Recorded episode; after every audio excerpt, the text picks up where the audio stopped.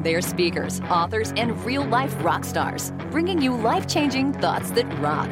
Taking conversation all the way to 11. Most shows only go to 10. Well, it's one louder, isn't it? These go to 11. To 11. This is Thoughts That Rock. Now, here are your hosts, Jim Knight and Brant Menswar. Hola, amigos. Thank you so much for joining us on Thoughts That Rock, the podcast that is about exchanging two pieces of life changing advice that we try to squeeze into about half an hour. Yeah, we know how busy you are, and life is just coming at you from every direction. And we know grabbing, you know, those little nuggets of wisdom, really, that could amp up your life. They're hard to come by which is why whether you're laying bathroom tile right now or using a shake weight or floating down a river, it doesn't really matter. We just want to be the 30 minutes that you look forward to every week. Just a quick reminder whatever format you're using to listen to us, whether that's iTunes or Stitcher or VHS, you know, we like to keep it old school around here. We would absolutely love it if you just take a few minutes and let us know how much you love the show leave us a rating, leave some comments, just keep us engaged. Uh, you know, it helps us stay in front of the eyes of the people that we want to reach. We appreciate you and love you for your participation. So just let us know. Listen, if there's something that we can do, anything to put you in the mood, you just let us know what that's going to be. And Big Daddy Brant and Big Daddy Jim will do what we can to bring it home. What is that, Brant? What is that playing in the background? Oh, you know what sound that is. What time is it? It's business time. It's business time. Our guest today, I have to tell you, I'm going to fanboy here for just a minute. Our guest today is Laura Gassner and I have to tell you that um, we've never been able to meet in person, but I have social media stalked her for quite a long time, and uh, and I could not be more excited to have her on the show. Laura, welcome to Thoughts That Rock. Oh my gosh! Well, thank you. I feel the same way. You know, I have to tell you.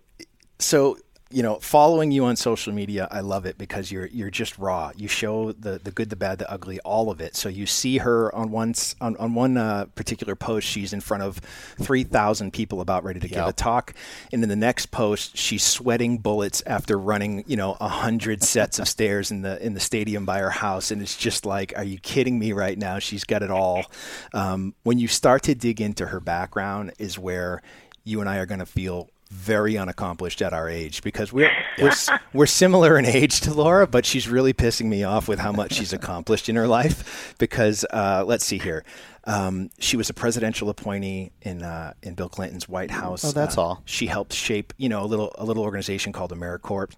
Um, she uh, was God founded her own company, a nonprofit professionals advisory group. Uh, in 2015, she sold that company to her employees, which love I that. just love um, to pursue. Really speaking and writing, uh, she served as Hillary, uh, Hillary, Clinton's National Finance Committee. On that committee, uh, was asked to do a TEDx talk, and all of a sudden, she is everywhere. She is on Good Morning America. She yeah. is on the Today Show. I think if we could show a picture of Elon Musk in the space right now, it would have her picture somewhere on a rocket because her career is exploding. Laura, uh, just it. we have to say you are just crushing it right now, and we are so happy for you. Oh well, thank you. I, you know, it it has been really fun to jump in with both feet to this world of public speaking and authors, and to have great guys like you that I'm able to emulate. It's just, it's what I love about it is that you guys take the work that you do so seriously, but you don't take yourselves so seriously. And so it's been fun to watch people who are doing really good work, but having a great time at the same time honestly, thank you for the compliment, but we still feel very inadequate. Your ba- your background. well, if it makes you feel uh, any better, I dropped out of law school to join the presidential campaign loser. that put me in the White House. So you know, yeah. I think my parents are probably still disappointed in me a little bit. I love I love that it's I dropped out of law school not to you know follow some boy to France, right. not to do some crazy to to join the presidential campaign. Where it's well, like I followed a boy into the presidential campaign office, and oh, that's where I discovered okay. All right. All right. So, see, for me, it was like, Mom, Dad, I know you really want a lot from me, but I'm going to be in a band. Um, and that, that didn't go over quite as well as I'm sure your presidential campaign talk did. But you know well, what? my father's a pretty big Republican, so it didn't go over. Ooh, my wow. Wow. I will say, if I, I have been trying for my 45th birthday, I asked for a, a set of drums, and I, I, I will say that it's probably pretty good that those drums are in the basement where no one can hear them because it is ugly. If you ever want to feel accomplished, just come hang out next to me while I attempt to very badly play drums, and you will feel like a million bucks. well, listen, I know again through some of my stalking that that your husband is a bass player, and Yes. I have to tell you, you are such the good wife. She's fly, she like flying back on time to try to get to her husband's gig, and like as a musician, we know Jim. Yeah. you know that sort of support from your partner is uh, is the only way that it works, and so good on you for for. It just brings him such joy. Yeah. It's such a delight to see it. That's awesome. I think it's completely awesome. Well, we do things a little bit differently here. We like to try to jump right to the meat and potatoes uh, rather than beat around the bush. So we want to give you the floor. What is your thought that rocks? Thoughts that rock! Number one! So, my thought that rocks is the hardest and also best piece of both professional and personal advice I've ever got in my life. And it is this. And whether you are a janitor, whether you are CEO of a Fortune 500 company, whether you're a stay at home parent, it applies to you. Here is the advice you're just not that important. Ouch. I love it. I love it. it's really hard advice, right? You're just not that important. And at the time I got this advice, I was building my business, right? My my search firm had been about five years old. I was building my family, so my kids were were were three and five years old each. I was building my community. I was sitting on multiple boards, um, and at all times I was trying to be all things to all people, and I really felt pretty important to all these parts of my life. And I sat down uh, with a woman who uh, had been a pretty big deal in business, and she looked at me and she's like, I, I, I don't get it. Like, you've got a happy marriage, you've got a successful business, you've got healthy kids. What's the problem? And I said, I don't know. I just like I, I yell at my kids too much. I just feel mm-hmm. stressed sometimes. Mm-hmm. It's like I, I I should be happier, right? Like I'm super successful and I should be happier. And she looked at me and she's she she she asked me to describe my day, and I described how I went through trying to be everything to everyone at all times. And she was like, I don't get it. You're just not that important. What do you mean? And she said, if you're trying to be all things to all people at all times, as you know, right, you're not enough to anybody. And so I, I she she helped me to realize that by trying to do everything, I wasn't really doing. I, I was I was underserving everybody that I wanted to serve and everything I wanted to serve. But the problem is that I love to say yes. Like Yeah. I am the kind of person who believes that there's an adventure around every corner if you just look hard enough. And so I went on the internet and I like researched how do you say no to things and everything I found was like why you should say no to things like more me time and better wine and bubblier baths and and and you know things about maybe like how to say no, like demur, deflect, ignore, forget, pretend you didn't get the email, you know, all those things. But nothing actually told me what to say no to. And even better, nothing told me what to say yes to. And so I really had to come up with like questions that I ask myself to help me figure out, well, where am I that important and where do I need to actually say yes to things? Because that made the saying no actually guilt free. Wow. Well, what were the questions that you came up with? So the first question I asked myself, and it is ridiculously Machiavellian. I'm just going to like put it out there. It is brazen and it is narcissistic and it is selfish. But you know, you got to start somewhere, right? Right. So like all charity begins at home. You're speaking our Um, language. Yes, go ahead. Yeah. So I ask myself, can I see myself on the other side of this project, this promotion, this bake sale chairmanship of a sucker punch ask, like whatever the thing is that I'm being asked about, can I see myself on the other side of it being any closer to achieving my personal set of well articulated personal and professional goals that of course we all have, right? Right. Can I see myself any closer to reaching them? do I understand what resources I'm going to get? Do I understand, you know, their their value, whether current or future? Do I want more of the money, power, elevation, or whatever, you know, I'm going to get from it? Can I see myself getting those things by saying yes to this? Okay. So that's the first question, and it's pretty pretty easy question to answer. Sure. The second question is Will doing this thing help someone else? So hmm. some requests pay nothing more than just like karmic reward. And I'll actually say yes to those any day of the week if I can, because I think in saying yes to some of those things, we get introduced to new people, we get introduced to new, you know, to new friends, we get introduced to new network, to new knowledge, to new resources. And I think saying yes to those things, if you have time, you know, that's like the universe paying you back for saying for saying yes to something, Sure. who, just and or someone who may never be able to pay you back. So that's the second. The third is I just go straight to my inner Marie Kondo and I say, "Will doing this thing cause me joy?" Yeah. So if it's not going to help me and it's not going to help someone else, Yeah. but I'm just going to have so much fun and it's going to be awesome.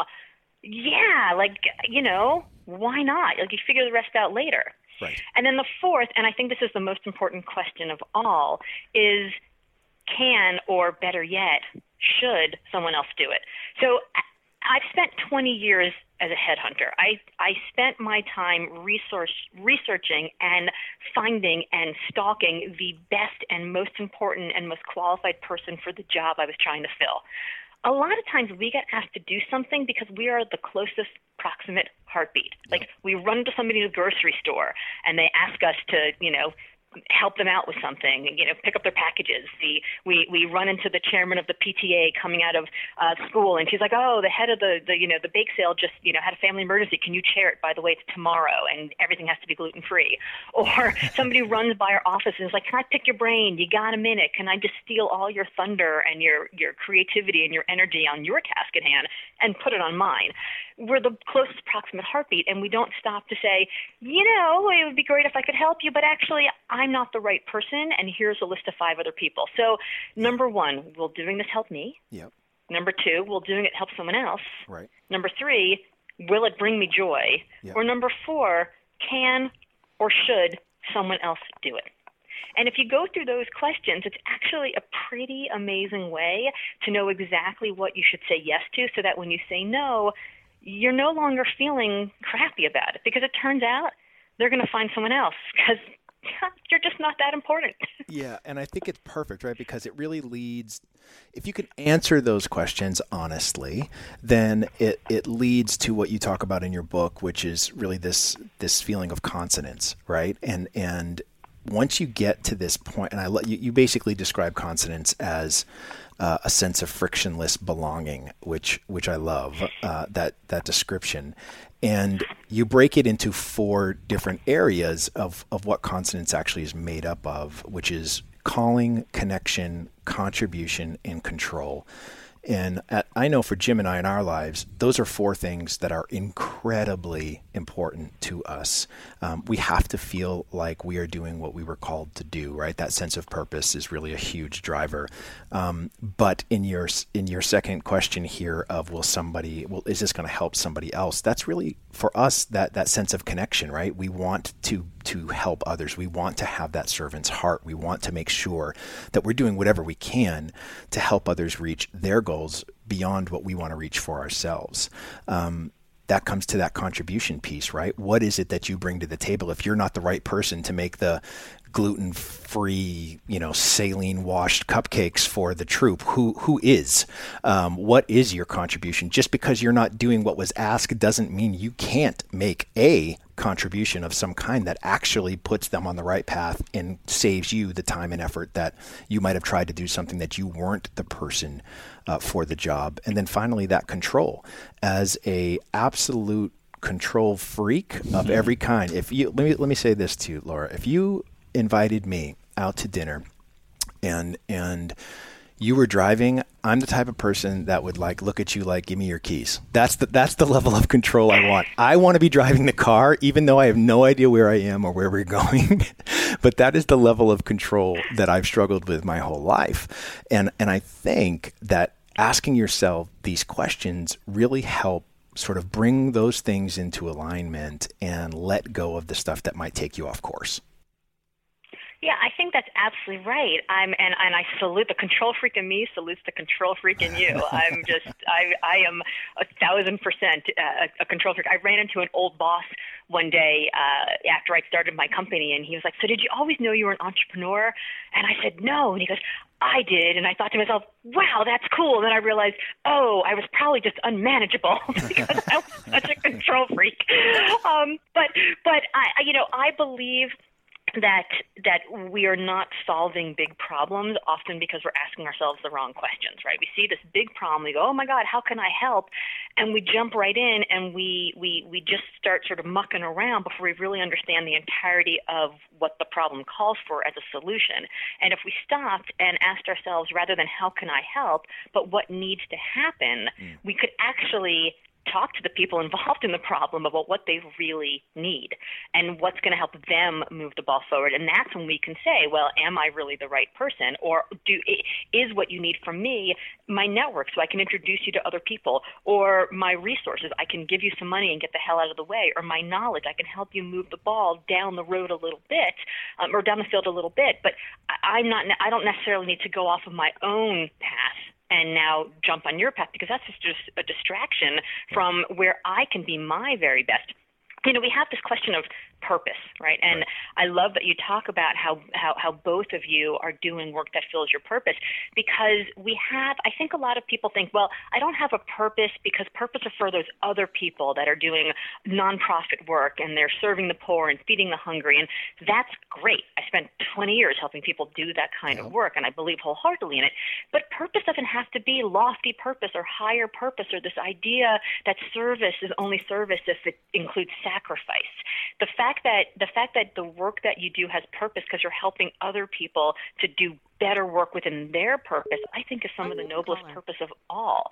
And I think a lot of that, a lot of times it comes down to making sure you're doing the work that's right for you. So consonance is really like it's this idea that the very best of what you can do is being called upon to solve the problem at hand that is something that you care about, and you're being rewarded for it financially and karmically in a way that makes the most sense and feels the best for you. And I have people say to me, like, well, it feels really ambitious you know it feels like am i allowed to be that ambitious that sure. you know that that that you know self-centered and i was like well if being that ambitious, like if having more money, resources, time, network, whatever it is, allows you to show up better for the people you love and the causes you hold dear, then I don't think it's our ambition. I think it's our responsibility. Yeah. And I do think it's the greatest way of all to find why you're really here on earth. Like we all get this one big juicy life. Like don't you want to do the thing you were put here to do? Yeah, and I, I couldn't agree with you more. So you know, for me in in my talks, uh, you know, purpose is is my jam, right? And so when when we talk about purpose, the big thing that I try to get people to understand first is that we don't find our purpose. It's one of the biggest lies I think um, that we've ever been told, and, and yeah. people people think that they've got to go on this Indiana Jones like quest or, or sit in some peyote filled tent at 120 degrees until some mirage appears and, and there's their purpose. And, and the reality is we choose our purpose. And you can't choose your purpose until you define those core values, until you define your non negotiables. Because for me, what our purpose actually is is the activation of those core values. That is is why we feel fulfilled. That is when we feel like we are working in alignment with our purpose because we are activating the things that we hold most dear to us. And the hardest part i think is getting people to understand that it's really not that hard but you got to do a little bit of work to figure out what matters to you Otherwise, you're going to chase your tail. You know, I, I, think I was in early 40s before I figured out what the hell I wanted to do with my life, mm-hmm. and and and that only came from sitting down and defining. Here are the four, five, or six things that I, are really in a hierarchical way the most important things in my life. And if I can honor these things, then I'm going to feel good no matter the result, no matter the outcome. And I think that's the thing that drives people away is they put so much pressure on the outcome and when they need to realize is that we don't really control the outcome. We can only control the deliberate intention that goes into the decisions that we make. And that comes to living in consonance. That comes to having enough humility to say, I'm not that important. You know, I my first gosh, my first 10 years in, in corporate America, I thought I was it, right? I mm-hmm. worked in the commercial collections field. So, so, think of the joy that that would bring people of coming in every day listening to, you know, people beg for money and I can't pay this and I can't pay that. Now, you know, for me, the way that I climbed the ranks faster than anyone else, and this is the absolute. We're going to flip the show. What's the worst advice I could ever give anybody, Yes. Jim? This is it. My philosophy was this: agree, ignore, and carry on. That's how I rose up the ranks. Hmm. People would say, "Hey, this is. I think we need to do this." I'd go, "Okay, yep." Completely ignore that and do whatever the hell I wanted to do. Yeah. And that took me to the number two in the company. But I would have never gotten any farther than that. Never. Because it was the wrong approach. It was awful, an awful philosophy because I never allowed anybody else in. And I always thought that I had to be involved. And if I wasn't involved, nothing would get done. And that's really where the danger comes in, Laura, right? That's that's absolutely right, and I think you know I I love this notion that you have to choose your your purpose, and, and I would say within your purpose, I think you have to also choose what's your lever, right? So if if if, if you are, if you want if what you care about is raising your family, right, being present for the Boy Scout troop or being you know part of the community uh, park cleanup or whatever it is that you care about, you know, having you know taking care of your aging parents and your young children or whatever it is, and you're okay working a soul sucking job because it gives you the flexibility that you can clock in at nine and clock out at five and just always be present for your family, then I think that's an awesome purpose, right? Like your purpose doesn't just have to come from work. Right. And if it comes from work, say you want to cure cancer, who's to say that the guy who um, works a job where he, you know, trades bonds at a hedge fund all day long to make tons of money that he could donate millions to a cancer research organization is any less of a good guy than the one who's actually working at the Right. American Cancer Society. Right. Like I, I, I think that we have to define our purpose really holistically, mm-hmm. right? It's it's work. It's not work life balance. It's got to be work life alignment. So you know your story of of agree, ignore, and and and and move forward. I mean, it's it's you can see how that would work. And in the in the work force up to a certain point, and then also eat you alive. That's right. If you know what you care about is actually human beings. So Right. you know it's that's not that that might be work life balance. You could leave it all at work, but boy, at the end of the day, you're not in aligned spirit at all. No, and I was miserable. Uh, I was miserable making ridiculous money, and you get trapped in that lifestyle, and you get trapped in the I can only do this or I can only do that and make this level of income because that's the level I'm now living at instead of being smart. I was a young, stupid, you know, executive, and and for me, it just became this. I had to get out, right? I and I had to find something else to do that was going to bring me that joy. Uh, that I wish I would have asked myself that third question because it would have saved me some years of heartache. Yeah, where was the book then? Yeah, and you know, and it, and and you also then get surrounded by those people, right? So, Yeah. you know, one of the things that I talk about in the book is it's not just what's going to bring you consonance today. It's what's going to bring you consonance in five years, in ten years, in fifteen years. Because at every age and at every life stage, we want different things. So, you know, the young me who dropped out of law school at 21 years old and went to that presidential campaign was so happy eating ramen soup and being paid in all the idealism I could eat and living in, you know, living in, in basement floors on, you know, couch surfing. The 48 year old me's kind of a princess. I doesn't really want that anymore. Um, and I would much rather work a job where I'm making lots of money and I can donate to campaigns that I care about and go to the VIP rooms. I mean, I, you know, I, I make no bones about it. And, you know, when I started my company, we worked in the nonprofit sector but it was a for-profit company. Sure, like if we were doing the work for Coca-Cola and Hilton hotel chains, we could have made a whole lot more money, but we made enough money, right? And there's this like need to make number, which is the like pay your mortgage, Yep. put money away for retirement, kids college, all that stuff. And then there's the want to make number. And there's a lot of distance between them. And your need to make number might be like going on vacations at the Motel 6. Mine's like going on vacations at the Marriott. But then there's all the way to the want to make number, which is like Necker Island with Richard Branson. Like That's I'm clearly nowhere near that. However, there's a lot of space in between that, and you can sacrifice some of it to have a little more of others. But when I started my company, I was very clear that I still wanted to do good in the world. But I also was a princess. Yes. I wanted to, you know, I did. I wanted to serve, but I didn't want that service to only mean sacrifice. That's right. Yeah, and, and you know when I'm I'm looking at your book actually right now, and it's the type of book I love. It's it's thin, it's got nice big letters. If it had pictures, it would probably help me out a little bit more. Laura, I love it. It's such a great, easy read, and I think even these you know, the, your four questions, this sort of litmus test that, that you sort of ask yourself. I think people could learn so much from to help them find their purpose or or come to the realization, like you said, that you're just not that important. And I know in my previous life, you know, back in the early '90s, I taught time management. You know, you were teaching people that this was uh, Franklin Planners is what the the organization at that time they were teaching you how to prioritize your schedule, right? You would write everything down that you were going to do, and then you put A's, B's, and C's, and only work on the A's first. And, you know, it was very task oriented. And then comes Stephen Covey with the seven habits. And these guys were completely different. And these two companies merged. I'm sure most people probably know Franklin Covey. That's that's sort of that hybrid um, brand. They were all about the exact opposite. They were saying, let's schedule your priorities. And so it was a different mindset where, un, unlike you know the, the opposite of consonance, I think is dissonance. Right? These two companies coming together had a lot of conflict, trying to take two different mindsets, but ultimately having to take the bigger road. Not just the you're just not that important. It was it's not that important. And you get to the point where instead of trying to focus on the task, you just focus on the two or three things that you really want to spend time that'll bring you joy, that'll help focus on your purpose, that'll identify with your values. So, you know, I'm looking at your book Limitless and thinking, boy, there's a lot of meatiness in this thing where people could, in a very quick read, get a lot of stickiness to say, how can I get back on track with my values? So, kudos. The, the book, fantastic. Well, thank you. Well, the whole audiobook is about four and a half hours, so it is, I can assure you, a pretty quick read. But here's the thing about, about being not that important.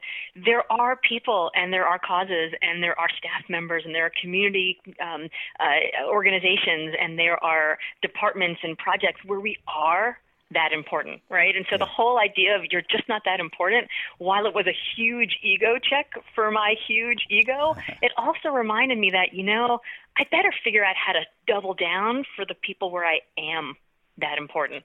And I think the story about Franklin Covey's merger is amazing because there were prob- there I'm sure there must have been so much noise that wasn't that important and the reason that they were able to make it through and thrive is because they figured out what was that important and they focused like crazy they on did. that. They well, did. I think it's one of the challenges too, right? And and Laura, I mean, I'd love to know what you think about this because it's one thing for you to recognize that you're not that important. But sometimes it's your staff, it's your team, it's whoever it is that feels like nothing can get done unless you're involved. That if it comes from those that you are trying to lead, it's it's just as important to get them to understand that you don't have to be involved in everything to to take things and move them forward, right? Yes, and I think one of the worst things a leader can do is solve all the problems. Mm. I yeah. think it's actually really terrible because you're a you're you you are becoming the sun in the solar system, right? And God forbid you're not there; it's lights out.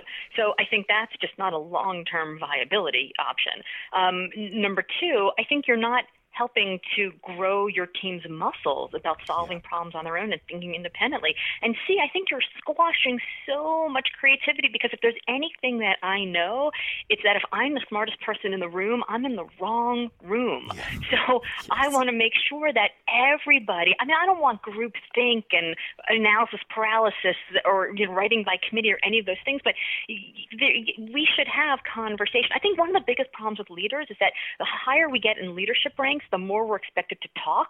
Yep. You know, you go into a meeting and everybody sits at the table and they look at the leader and they wait for the leader to talk. And the leader does so much talking that they don't have a chance to do enough listening. Right. And so when I coach executives, they always have this problem, especially entrepreneurs who are like, I built this company, it was really great, and now I feel trapped by it. And I yeah. can't do all the fun, creative, interesting entrepreneurial things, which was the reason why I wanted to start the company because I'm so busy solving all the drudgery problems. And so I say, what if you stopped doing that? what if somebody came into your office and you said, well, what would you do? What do you think we should do? Why don't you give me a few ideas here? Or send them away and say, I would love to hear your ideas about that at 3 o'clock.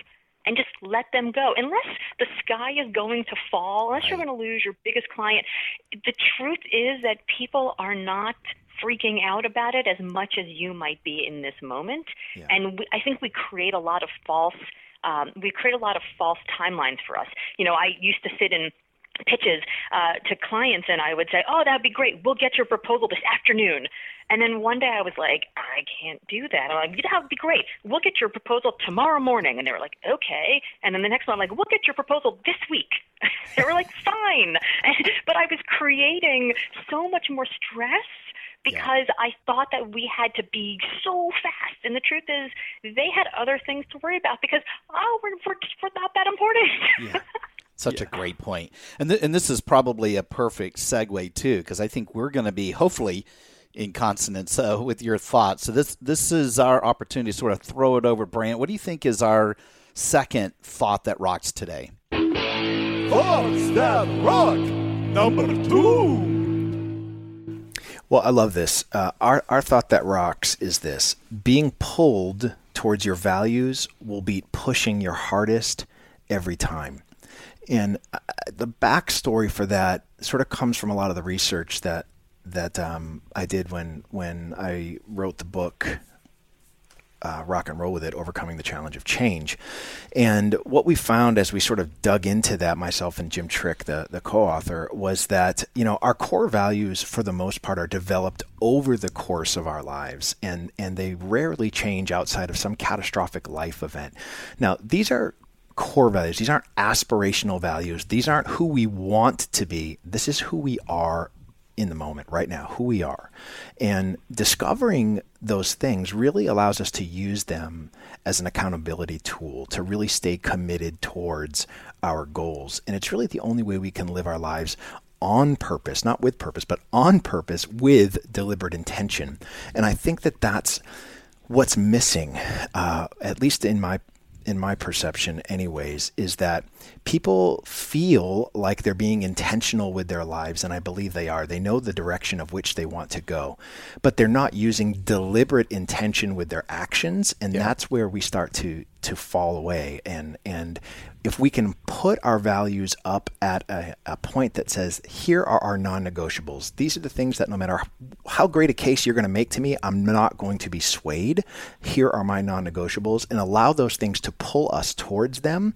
That's so much better than trying to push forward with everything that's important if it's just important, and, and I know we all have people in our lives, and I was one of them for many, many years, I had 50 things that were super important to me. And if I tried to push all 50 of those things forward, I failed every single time because it was impossible. It was an uphill battle. Instead of saying, here are the four or five or six things that are my non negotiables, and I'm going to let myself be pulled towards those things, gosh, the stress ha- went away. The, the weight that I was carrying, that, that baggage, both emotional and and results oriented and all those sorts of things sort of fell by the wayside when I said I'm just going to let these things sort of pull me towards them instead of me trying to force everything that I think is important down someone's throat.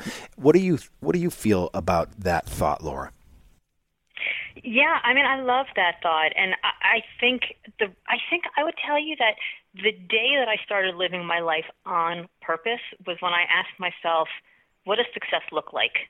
Like, what would success look like for me in this thing. And and I can tell you the day that it happened because I uh, our company was about four years old, and I had gotten a call from a much bigger company who wanted to buy us out.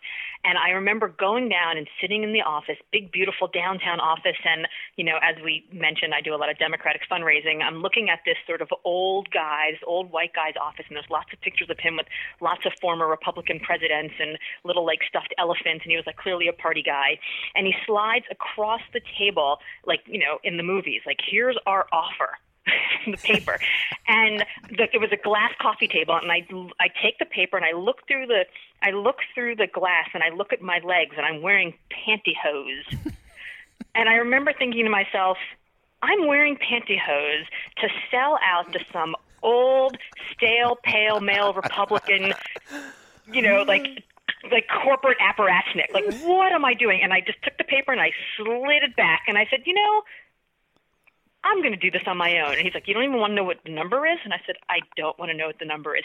And I walked out of that office because I realized success to me wasn't making all the money. It wasn't the fastest and most expedient path to the corner office. It was figuring out how to do the work that I thought was good at the at the values and with the quality that that made sense to me.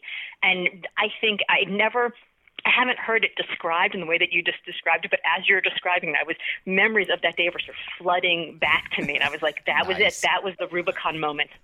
If it makes you feel any better, Brant and I are both wearing pantyhose right now. So I knew we should have done this in person. So uncomfortable. No, that's we wear it on our face because typically we rob banks when we are not doing the, the podcast. But the the idea here for me is is sort of this this tug of war that happens right between what's really important to us and what truly our non-negotiables are. And I think th- that's a complex conversation. It's a giant ball of yarn, and when you pull it, it, it just gets unraveled and, and worse, right? And so, for some of us, doing that work to really get down to those non-negotiables um, is hard. It's hard, number one, um, but incredibly worth it, so that you are able to make decisions on purpose with deliberate intention. I know that I love in your book you say one of the, the worst pieces of advice you could give to anyone is following your passion and yeah. and I love that. I, I couldn't agree with you more. Um, I think that this sort of the the younger generation um, are are, passion, are their passionate generation, but when you push them on what they're passionate about, um, they hem and haw and they they stutter a little bit because they haven't really figured that out yet and I think that's that's a it's a bridge that needs to be crossed. Yeah, I think they haven't figured it out yet in the way that none of us had it figured out either when we were that age. But I also think they haven't figured it out because because because we're the jokers who haven't given them the right framework to be able to have the conversation. True. So when I talk to young people today about what they care about, they think they're supposed to care about getting ahead, getting the degrees, getting the job, getting the house, you know, getting the spouse, all that stuff that they're supposed to be doing on a timeline. And what they really care about are different things. Like they actually they're terrified about the environment, right? They care about global warming. They want to um, have actual connections with community that's beyond just social media, even though we blame them for all the social media stuff. And so when when I talk to them about this framework of consonance, they say, "Oh, that makes so much sense because now I can have a conversation in language that I understand that's more values driven. It isn't just about what's the mission of the company, is the leadership inspirational, how many skills will I learn, where's what's this company going to look like on my resume, how much money I'm going to make, what are the benefits, all those old check marks, right? The whole old scorecard that we were given in college and in high school when we were told how do you rate the trade, the the college, the career, and when I talk to managers, I was like, well, you know, I just like I look across the yawning chasm of the of the annual review, and I just I know that there's more in that person. I just don't know how to get it out of them, and and they clearly don't care about you know I don't know how to incentivize them. They don't care about it. And I'm like, well, of course they don't, because you're having a conversation with them in like ancient Egyptian. they're speaking a language that they're inventing right now. It's uh, you know on the fly. So I think it's a combination that they're still figuring out who they are and what they care about. And also, we think that they don't care about stuff because they don't care about the stuff we care about. Right. Hey, you know what? I'm uh, to be vulnerable here for a moment. I think I fall into the same trap even at my age. You know, I I know that a couple years ago I got into a lot of businesses that I one I didn't have a lot of control or a lot of expertise and I thought, you know, this is what entrepreneurs do. They invest in things and probably shouldn't have been in almost any of them. But once I exited out of those and sort of cleared the deck and focused only on those things that I really did love. I did have some strength. I did have control over. Boy, did that just make my life better. I, you know, I just. I, I want to learn from other people. I love surrounding myself with people that are smarter than I am in, in whatever area. And I've actually been going on this thing I call the uh, the influencer tour. You know, every couple months I'll go and hang out with somebody. Some of them I know, some of them I don't. I just I make the invite. I'm looking to spend a half a day with you, and you know what could I learn from you, and and hopefully that's that's a painless you know experience on their end. But boy, do I feel so much more fulfilled and happier and and positively challenged because it, it aligns once again with my values, and I do feel like you know one to your thought, Brant, that we're talking about. I'm I'm pulled more toward my values, but to tie it back into Laura's, you know, I, I feel like I am important. Whereas before, here I am just trying to make a little bit of scratch, and really I wasn't doing anything but what I thought other people wanted me to do and expected me to do. and now I'm happier. So ho- hopefully I'm back on the straight and narrow of my own passion, my own purpose, my own values. But it does take a little humility and, and a little bit to step back and go, what am I doing? I mean, I probably could have used your four questions like a decade ago, but this is uh, this is great now, and, and your book is is perfectly aligned to do that for others. Well, people ask me why I wrote the book, and I was like, because I needed, I needed the book, and it didn't exist. You know, when I sold my company, I sold it because I hadn't learned anything new in a while. Like we were at the 10-year mark, and I realized in five years it'll be 15 years old. I'll have been doing this work for 20 years. I'll be 45. They seem like good numbers, right? Like it's it's time. I grew the company a 100% every year for 10 years, and it was very clear that I was not going to be able to keep that up, and that the people who were amazing who worked for me and worked with me to build the company really wanted to take the engine out on the road and just see how fast they could drive it. And my core values are learning and innovation and yeah. adventure. Like these are the things that drive me. And I knew that I wasn't going to have that. And so when I sold the company, I did the same thing you did, which is I got involved in a whole bunch of stuff I shouldn't get involved in because I was just so interested in all these new things. And I also had a little bit of a crisis of identity where I was no longer Laura Gassner Otting, CEO of this big company. And I really thought the phone was going to ring a lot yeah. and it didn't ring as much as I wanted and when it yeah. did I was like okay I'll join your merry band of whatever even though I have no idea what's going on and really you just want my investment money and not my mind share or whatever the thing might be and and I realized you know 6 weeks into it I was like I'm not actually learning things in this I'm just learning that I'm not in the right stuff. And it took me six months to like unravel myself out of some of those things at the yeah. same time. So, you know, it's, it's, I think that we think that our core values have to be assigned to the work that we're doing or the title that we have or the degree that we have. And sometimes i think they're personality traits. Are, and i yeah. love that you know you talk about like who you are in your core. It's like part of like we are forged as human beings. I think we come out of the womb like 80% there. Like i look yeah. at my two kids and they couldn't be any more different. If you want to have nature versus nurture arguments like look at yeah, my two children. Right. um and, and which gives me by the way great relief that i can kind of only screw them up on like 5% on either and although i'm working hard that's right.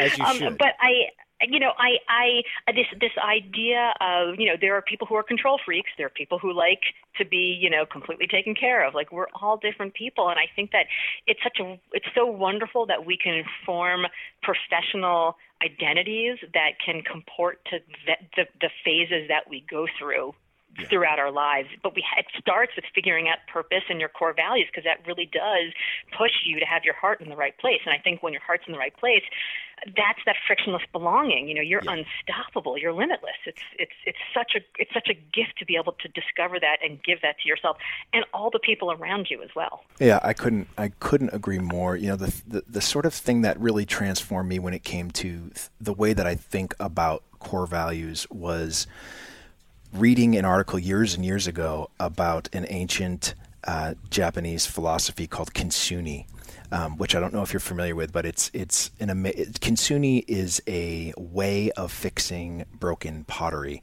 and the legend has it that many many many many centuries ago there was a Japanese shogun whose favorite vase got broken and he sent it out to be repaired.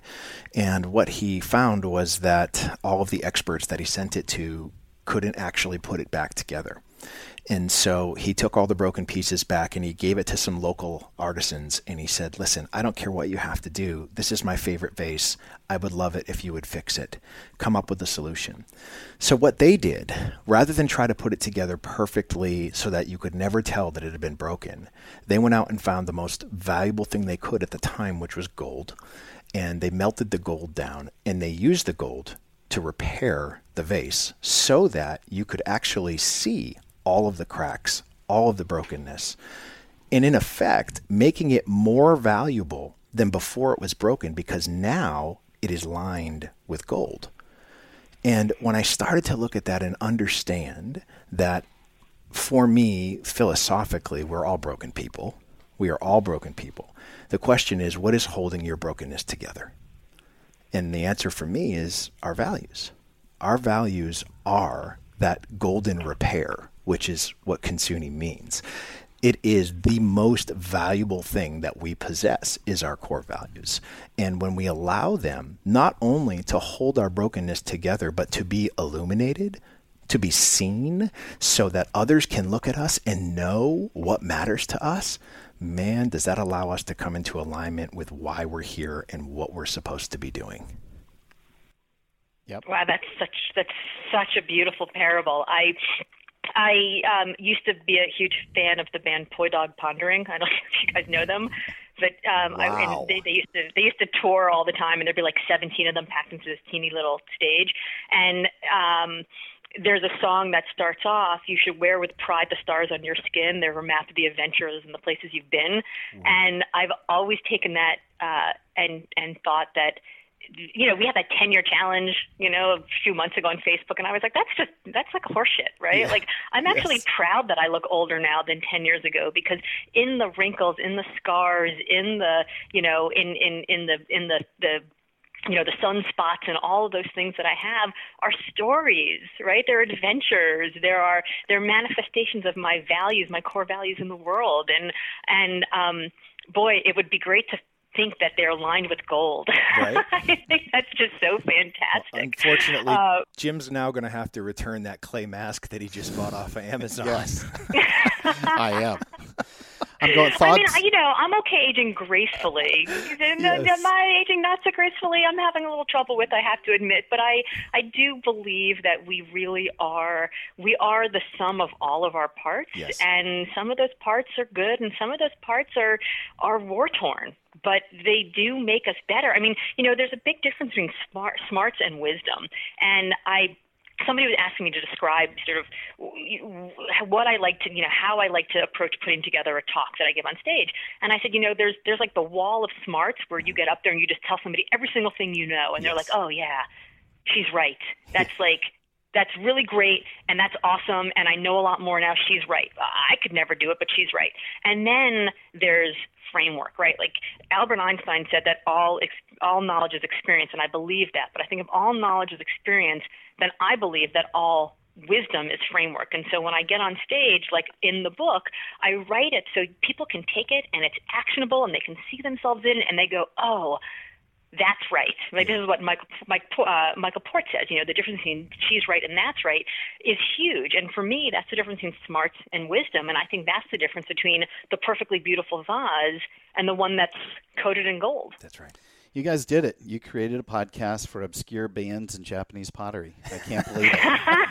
we, we brought it home. We brought it home. If you have intro and outro music, I hope you play that Poi Dog Pondering song. I'll tell you. I'm looking them up right now. Right now.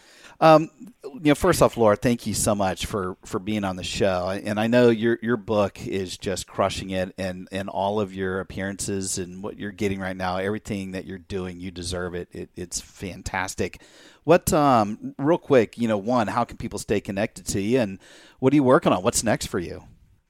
So as you know, um, all my good friends call me LGO because Laura Gassner Otting is a lot of name. Um, so I am at Hey LGO on all the socials, and HeyLGO.com is uh, where you can find me online. And the book, of course, is on Amazon, Barnes and Noble, Audible, anywhere, iTunes, um, anywhere uh, fine books are sold or heard. And what am I working on right now? I'm riding this wave. I'm having so much fun, and I am dealing with the experience of living in what I'm calling wonder hell, which is it's so amazing that anybody wants to spend even five minutes thinking or reading or talking about something that I created. And also, I've never been so exhausted in all my life. It's wonderful and it's hell. It's wonder hell. That's Brant, it. if you don't write a song called Wonder Hell for Uh, Laura, that's I'm it, going to be very disappointed. That's right. Maybe, maybe well, I will tell you, I did buy the URL wonderhell.com. good for you did. you. Awesome. Awesome. We'll have to. We'll have to. Uh, but I don't know that I've been able to trademark it yet. So you know, write it now while you can. we'll have to cop a uh, a, a little Wonderwall parody Yeah. with Wonder Hell. Oh, yes. for sure. You know that's coming. oh, I can already hear it. We may put it in the background during part of this podcast. That's right. Listen, Laura, thank you so, so much. Um, we are huge fans of yours. Uh, you know that we will be here as your biggest cheerleaders, whatever we can do to, to continue to lift you up and allow you to, to accomplish all those things that you are setting out to do. You're such an incredible influence in this world, and um, we need more people just like you. So thank you for giving us a little bit of your time here today on Thoughts That Rock. Oh, well, thank you. And this is such fun. And I'm so looking forward to listening to all of your episodes with so many amazing people. So I just, I just feel honored to be part of the coterie of, of guests and also part of the fan club uh, for both of you. awesome. Love rock. it. Rock Thank on. you. See you later. Hey, rock stars, thanks so much for tuning in. If you liked what you heard, please subscribe to make sure you don't ever miss an episode. And if you're interested in having Brant or me or both of us speak at your event, we're exclusively represented by Keppler Speakers, the industry's leading resource for booking conference keynotes.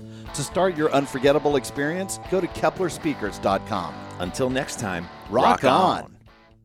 Ever heard of Stoicism? Chances are, if you have, you've heard of Stoicism with a lowercase s and not Stoicism with an uppercase s. Lone wolves, no emotions, antisocial behavior, cold indifference. All that is Stoicism with a lowercase s. Stoicism with an uppercase s is the ancient Greek philosophy and virtue ethics framework that centers on service to the cosmopolis, to include your family, friends, community, and planet, and the development of a good moral character. My name is Tanner Campbell, and I'm the host of Practical Stoicism, a three times a week podcast teaching Stoic principles and concepts to anyone interested through the exploration of texts and deep dives into various moral topics. You can find Practical Stoicism where you're already listening to podcasts by searching for Practical Stoicism or by going to stoicismpod.com. I invite you to give it a listen today. You just might like it.